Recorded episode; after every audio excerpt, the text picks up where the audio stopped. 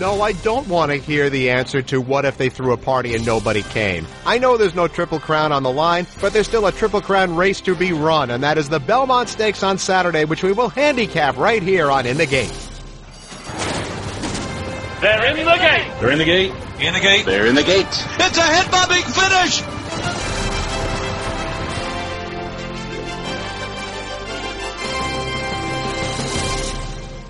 This is In the Gate, ESPN's Thoroughbred Racing podcast. My name is Barry Abrams. You can follow me on Twitter at B Abrams Voice or on Facebook at Barry Abrams Voice. You can also get us on our YouTube channel by searching In the Gate Podcast. You can get us on SoundCloud as well, which services the iTunes Store and TuneIn.com. You can get us on that little pink podcatcher app on your phone that you didn't even know you had. And now you can subscribe to In the Gate in the Listen tab of the ESPN app. For the full In the Gate experience, subscribe now in the Listen tab of the ESPN app. It is the oldest of the Triple Crown races by a good nine years. The Belmont Stakes started in 1866 and has been run at four different tracks, two of which don't even exist anymore. And when the Belmont Stakes moved to its permanent home at Belmont Park in 1905, no less than Thomas Edison himself was there to document it with a film crew. So I don't want to hear how the Belmont Stakes is not important because there's no Triple Crown on the line. It's still a Triple Crown race. It's worth a lot of money, and we're going to break down who's going to win that race. And we have a couple of guests to help us do that. We once again, back by popular demand, have our good friend Chris Fallica, the Bear from College Game Day. And for the first time, we welcome Acacia Courtney to win the gate. Acacia Courtney, a racing analyst at Gulfstream Park. She spent some time handicapping on the radio, and I just want to say this. Acacia Courtney was born on October 26, 1992, just mere minutes away from where ESPN studios are located. Just one week earlier, exactly one week earlier on October 19th, 1992, I started my job at ESPN. Oh, that is so not good on so many levels. That's amazing. that is amazing. All right, so let's start with this. I want to start with Chris in going through kind of how this race is run. And it seems counterintuitive that front runners do so well here. It's a long race. You Mm-hmm. got to you got to save your energy, but yet you don't see closers win the Belmont that often, Chris. Why is Mm-hmm. that? and, and that, it's that's something how I've approached this uh, handicapping from a kind of a, a logical point of view. And you go back and you look at me before Creator had won last year. It was probably what uh, Victory Gallop when he spoiled the Triple Crown to come from way. I mean, Summer Bird came from off the pace, but I don't think he was like dead last, closing like a like a train late. And and you, and you look at how close Todd Pletcher's been lately with some real long shots. I mean, Destin was, it wasn't a he was eight to one last year and nearly won from just on the pace. Commissioner was twenty something to one and got nipped at the wire by Tonalist. Uh, Stay Thirsty just got nipped at the wire. He was a big price. So uh, I, I think Todd's familiarity with this track and knowing how it plays and knowing the history. I mean, I'm basically going in with the mentality of, in terms of people who like Lookin At Lee, the odds of the same jockey trainer combo winning in the same race two years in a row with the exact same running style. If he beats me, I'll call congratulations, but uh, I, I'll use him underneath. But I, I just can't see the, uh, the the way the race is going to be one run the same way that it was last year. Well, hold on. There's a pattern there that I want to get to in a little bit, but Acacia, the ground condition is going to be an issue here, and this is something you're familiar with because you've been a rider, not a jockey, but a rider for so long. There has been a lot of moisture in the New York metropolitan area, but it is starting to dry out. Ken McPeek at the draw yesterday said that if we get warm temperatures and there is an 85 degree forecast for Saturday, that the condition of the ground may become what he calls heavy. What does he mm-hmm. mean by that? Well, I think it, he's just meaning that it's a little bit harder to get over it. it as it as it starts to dry out a little bit. That's when you kind of have to watch for trends and maybe biases in the track. And I think that that's what he's saying might be something to keep in mind, especially for handicappers and then for uh, jockeys as well. You hear about it being a rider's race, and oftentimes it really is, I think, more than anything, the stamina of the horse. But when you have a horse that can maybe get out in front and maybe just not have uh, all of that kickback as well as the track starts to dry out a little bit. You get mud coming back in the faces of the horses that are behind. It just makes it a lot tougher for them to try to make up that ground and to get through that track that may be a little bit deeper and harder to move over. Well, that brings us to the pace scenario. And at the time we're recording this on Thursday morning, there is significant doubt whether Epicharis will be running in this race because mm-hmm. he was mm-hmm. found to be lame on Wednesday night. So he would be a part of the pace scenario here. So, Acacia, how do you see the pace scenario shaping up? I was I was pretty bummed to hear that because I was really intrigued by Epicharis and how he would uh, perform. He was actually my pick in the UAE Derby, and I do think he's a very talented colt. But as far as pace, I mean, you look at a horse like Meantime for Brian Lynch, who he doesn't have uh, graded stakes to his win yet, but he certainly has that early speed, and I think that that's really going to be um, a key for him. And Irish War Cry, I mean, he's by Curlin. We know he can get the distance. He's the morning line favorite. I saw him run here at Gulfstream um, a couple of times, and I really still think he's a horse that's better when he gets on the front end, and he's shown that he can come from off of the pace. But I think that he's got a lot of speed to his name as well, and that really could be uh, could be key. I think it could be um, a big change to the race if Epicharis doesn't run, and we don't see that a lot of that hot pace up front. But that could make room for somebody who may be just stronger, like Irish War Cry, to get loose on the front end. Irish War Cry sidles up alongside of Battalion Runner midway on the far turn, and Irish War Cry pokes ahead in front. Irish War Cry on the outside's got a neck in front. Battalion Runner all out, second on the inside, four lengths back to Cloud Computing. Irish War cries in front because they come to the final 16th. Battalion Runner's not going with him. Then comes Cloud Computing down to the line. Irish War Cry has won the Wood Memorial under Rajiv Maragh. Chris, you know, Irish War Cry could be the fourth Belmont favorite ever, ever to go off at higher than three to one. Now, obviously, he started that chain reaction at the Derby where all these horses bumped with each other. How much mm-hmm. running do you think he actually did? Well, he was in a great position, it appeared, as they turned for home. And that's one of the key angles that I'm looking at in this race. I think all of those horses that were stuck on the outside and ran against the bias and weren't on the good side of the good, good part of the track Derby Day, whether it's Irish War Cry, whether it's J Boys Echo, whether it's Tapwrit, uh, whether it's Patch, whether it's Gormley, all those horses that were on the bad part of the track on Derby Day, a lot of them didn't run in the Preakness. You, you, you, bring up an excellent point. I don't think they did a ton of running at all, especially in the last uh, quarter mile or so. And now with five weeks off between races, you're on a, on a drier track now. You draw better it wouldn't shock me to see any one of those five. I, I, think the winner will come from one of those horses, and the right one of those horses that drew poorly and had a poor trip in the Derby, skipped the Preakness, and now here they are fresh on a dry track. I think they'll be a, uh, a force to reckon with and one of those is Tapwrit. And there's Tapwrit. Now he gets the wake-up call. He's threading through from between horses, and now he's angled to the three path, and he's finishing up full of run with a quarter of a mile to run. State of Honor has the lead, but here comes the big gray Tapwrit. He absolutely flies by the leaders. Tapwrit, he's in the clear and strictly the one to catch. State of Honor is digging in gamely, trying to hang on for second. Up on the outside is Wild Shot, but down to the wire, it's Tapwrit. He makes another step forward forward on his way to Churchill. Well done, young man. We'll report home four lengths to the good. It's mm-hmm. interesting. We were talking about, Chris was talking about patterns earlier, and I wanted to save it for here. Last year, Todd Pletcher trained Destin, who won the mm-hmm. Tampa Bay Derby, finished sixth in the Kentucky Derby, didn't run the Preakness, missed in the Belmont by a nose. Here's Tapwrit, winner of the Tampa Bay Derby, finished sixth in the Kentucky Derby, didn't run the Preakness.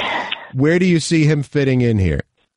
I really like Tapwrit in here, actually. Um, he's by Tapit, uh, who was actually the sire of Creator, who won last year, and Tonalist a couple years ago. So we know he's got pedigree for that. He's out of a Grade One winning mare, and um, I, I really think he was compromised. Chris was talking about the way that those horses drawn outside at a tough spot last time. Irish War Cry was in post 17, which is where the gap is in the gate, and he really had the worst spot ever, really, because he had that that uh, weird configuration at the start right there, and Tap Tapwrit was right next to him in post 16, and he just had a horrible start. He was against the bias of the track, always dreaming a horse that I loved going into the Derby. He had a, a dream trip in the Derby. So I think that Tapwrit's a horse that Todd, I actually spoke to him um, before they shipped to Kentucky. He's a, he's a horse that he's always had some big expectations for, and, and I admit I was a little bit questionable uh, about him at the beginning of his career. He did break his maiden at Gulfstream Park West, and then he won a stake in the slop at Gulfstream. But he really backed that up in the Tampa Bay Derby, and I don't think he needs to be so far back in order to be successful. And I think he can get the distance. You just hit on something right there when you said he doesn't need to be that far back. I think of the scratch of Classic Empire, and I'm assuming mm-hmm. Epicharis is going to scratch or not. But I think Tapper is the horse that gains the most and benefits the most by those two scratches because I think the pace scenario will be a, it'll be a lot slower up front, and I think he could fall into a really good spot. I'm assuming that that meantime and Twisted Tom will be on the lead, and I, I think Tapwrit mm-hmm. could be Tapwrit and maybe Gormley could be sitting. Uh, third and fourth, but I think Tapwrit is the horse that has the most uh, benefit of those two scratches in the field. Now, I totally agree with you, and, and I think Jose Ortiz is, is I can't really say enough good things about him as a rider. And I think if you can trust anybody to put a horse in a good spot, then I think you can trust him. Jose Ortiz, is a very strong rider who likes to ride very hard out of the gate. And speaking of hard out of the gate, we were talking about Patch, Chris. I know that post position doesn't make a huge difference in a race like the Belmont, a long race on a big wide track, but if he's going to get that grinding kind of trip, that not big turn of foot, but just keep on pushing kind of a trip. He's got to establish a good position, and going from 12 from the far outside, that could be an issue. How do you think he works out a trip? It'll be interesting to see what Johnny Velazquez. I mean, no one knows this this, this track and and how to ride this track more than him. Uh, it'll be interesting to see if he does push the pace a little bit more, or if he just tries to settle in and, and, and click off consistent eights and consistent quarters to to try and get there first. I mean, you, you, I look at his past performances, and and, I think he's a horse that's that's, that's going to sit well off. And I, and I don't know if I don't know if he has to be close from. I, I think he can let, let mean times go from just inside his inside. I don't think he has to be last or tenth or ninth, but I, I, think he'll probably be sitting fifth or sixth or seventh, maybe uh, for, for, much of the race, and, and hopefully we'll try and, and get it easy. I, I, think he's a, I think he has a chance in this race. I mean, I know the the Pletcher Velazquez uh, Triple Crown record hasn't been great. Of course, Always Dreaming did win the Derby, so that's like, it kind of changed a little bit uh, five weeks ago, but. He's a horse that I, I think his running style works here. The only concern I have about a price on him is that because it is Pletcher and Velazquez in New York, you're probably not going to get the price you deserve, along with all of the people who are going to come out to the track on a casual uh, basis. Oh, I'm coming to the Belmont. It's going to be a great day. Oh, I want to bet on the one-eyed horse. So I, I think if you're a better, you're, you're probably not going to get the price you deserve on Patch. But but I, I don't think he's in here with, with, with no shot whatsoever. I think he has a chance. We've talked about statistical trends on this show. When we come back, another really strange one has a chance to rear its ugly head again. Stay with us.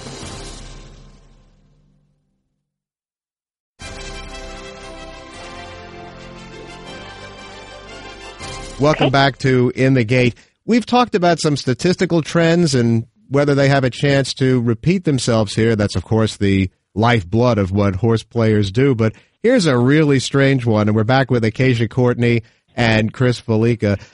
Dallas Stewart has a long shot here named Hollywood Handsome, and if he comes in the money, it wouldn't be the first time Dallas Stewart has done that. No less than four different times has this guy finished in the money in Triple Crown races with horses at 30 to 1 or more, and Hollywood Handsome is just that on the morning line. So, Acacia, what chance do you give Hollywood Handsome here?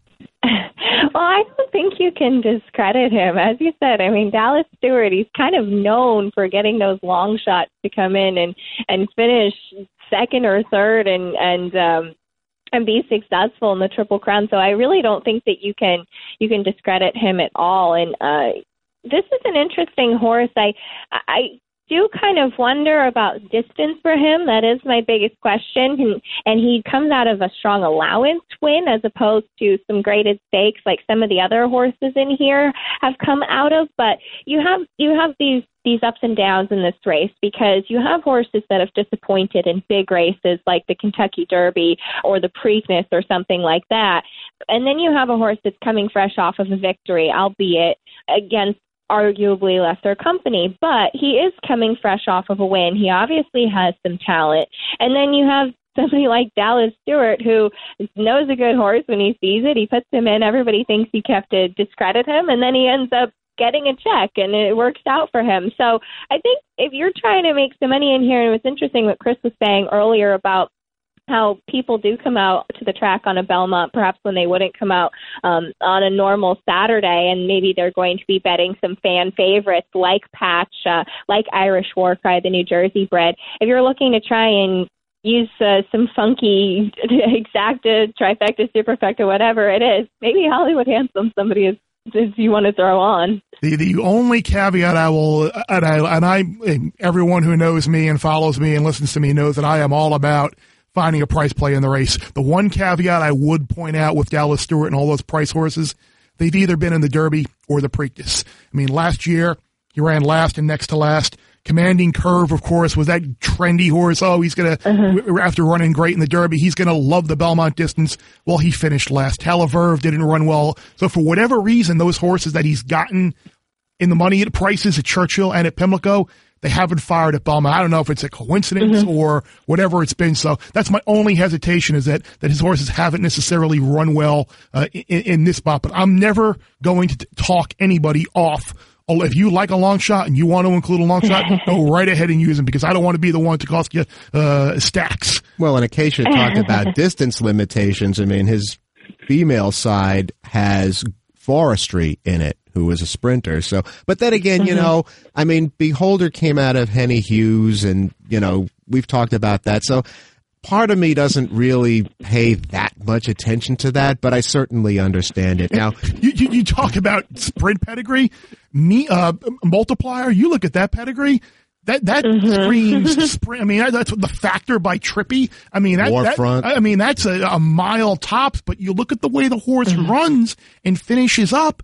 He looks like someone that really will not have a problem going this far with that running style. And I, I, I you watch the Preakness again his Preakness was not as bad as that finish indicated. And you have Joel Rosario, who, who's a good rider from off the pace. He's a horse, I think, that might get a little bit overlooked in the wagering and, and might be, be a factor in, in your exotic bets as well. But, but we talk about breeding and how horses, you brought, you brought up Beholder. I mean, it, it, seems like nowadays so many of these horses are outrunning what you would deem to be a pure sprint pedigree. One more that we haven't touched on really before we get to your predictions, and that's Gormley. Gormley is being presented three wide within a length of them, swinging for home and then Midnight Pleasure. Less than three sixteenths to go. Battle of Midway from Royal Mo, and here comes Gormley, followed by Iliad and Reach the World. It's Battle of Midway trying to stave off the Moss pair. Royal Mo and Gormley battling strongly. Gormley looming into the lead now. Gormley takes the lead, and Gormley wins the set. Anita Derby a half length. The Battle of Midway. Royal Mo we talked about horses that ran the Derby, skipped the Preakness Acacia. Half in this decade, you know, half the winners of the Belmont ran in the Derby, skipped the Preakness. And Gormley, mm-hmm. Chris and I were talking before, has that kind of grinding running style that you kind of want in here. I mean, I know he comes from California, not the same kind of surface as you get in New York, but what chance do you give Gormley here? Well, he's an interesting one because I was kind of intrigued by him uh, coming into the Kentucky Derby maybe as a bit of a price play underneath, as I really loved Always Dreaming and trying to um, to use that with somebody else. And he he was drawn outside. We had talked about that earlier about how the horses drawn outside really just had the toughest time of it. And it actually looked like he was in a good position in the Derby, and then he just really didn't fire. And uh, you can argue he was kind of a, against the bias of the track. He was drawn outside. He had some excuses, and he had run really really well well on a wet track in the Sham, which is what led me to believe he would be able to handle the conditions at Churchill. That might actually help him now that he's been freshened since the Derby. Obviously, Victor Espinoza knows how to win the Belmont.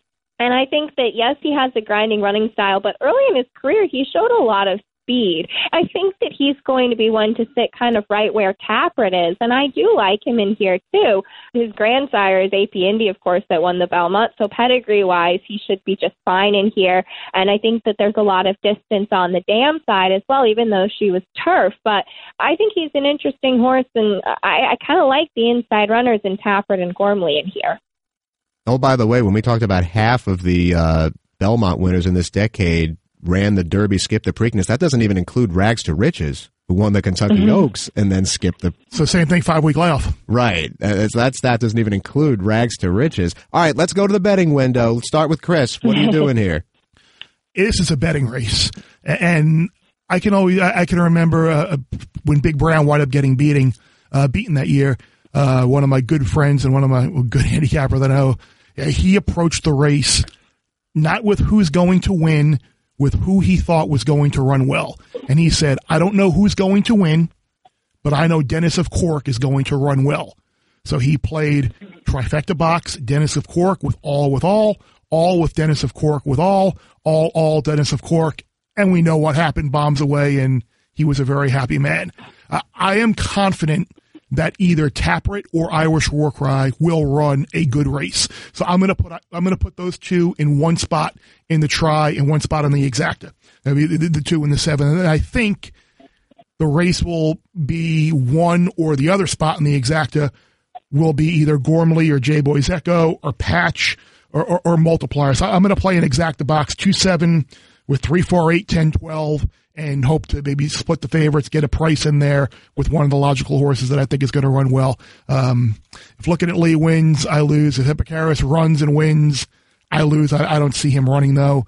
So uh, I'm going to look to make some money and just try and play around two horses that I think are going to run well. Wow, we haven't even talked about J Boys Echo, but you're finally drinking the Dale Romans Kool Aid, are you? Bobby Flay, two years in a row, right? Buys a buys an interest the week of the race. What do you like here, Acacia? Well, I think the Tapwrit's going to be a shorter price than his morning line six to one as we get to the betting windows for the Belmont. But uh, I'm in on Tapwrit. I think that he's. I agree with what Chris was saying. You have to go with a horse you think is going to run well.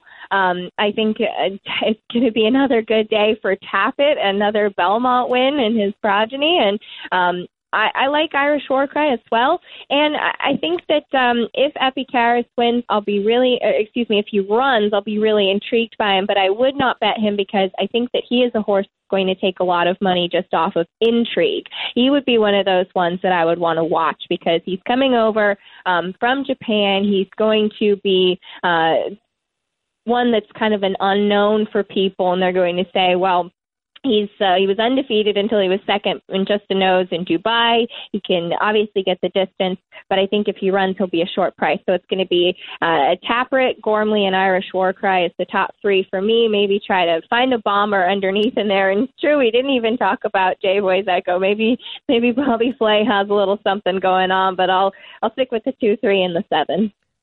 Well, eight of the last 11 Triple Crown races have been won by either the favorite or the second choice, so certainly not out of the realm of possibility. Thank you so much to Chris Fallica, to Acacia Courtney. Thanks so much. Absolutely. Thanks for having me on. Remember, we record in the gate each and every week of the racing year. We get serious when we have to, we have fun when we can. Tune in, you might learn something, and even crazier, you might just like it. Remember, you can catch us on our YouTube channel by searching In the Gate Podcast. You can get us on SoundCloud as well, which services the iTunes Store and TuneIn.com. You can get us on that little pink podcatcher app on your phone that you didn't even know you had. And now you can subscribe to In the Gate in the Listen tab of the ESPN app. For the full In the Gate experience, subscribe now in the Listen tab of the ESPN app. And you can follow me on Twitter at B. Abrams Voice or on Facebook at Barry Abrams Voice. That's In the Gate for this week. I'm Barry Abrams. Enjoy the Belmont. We'll see you on the other side.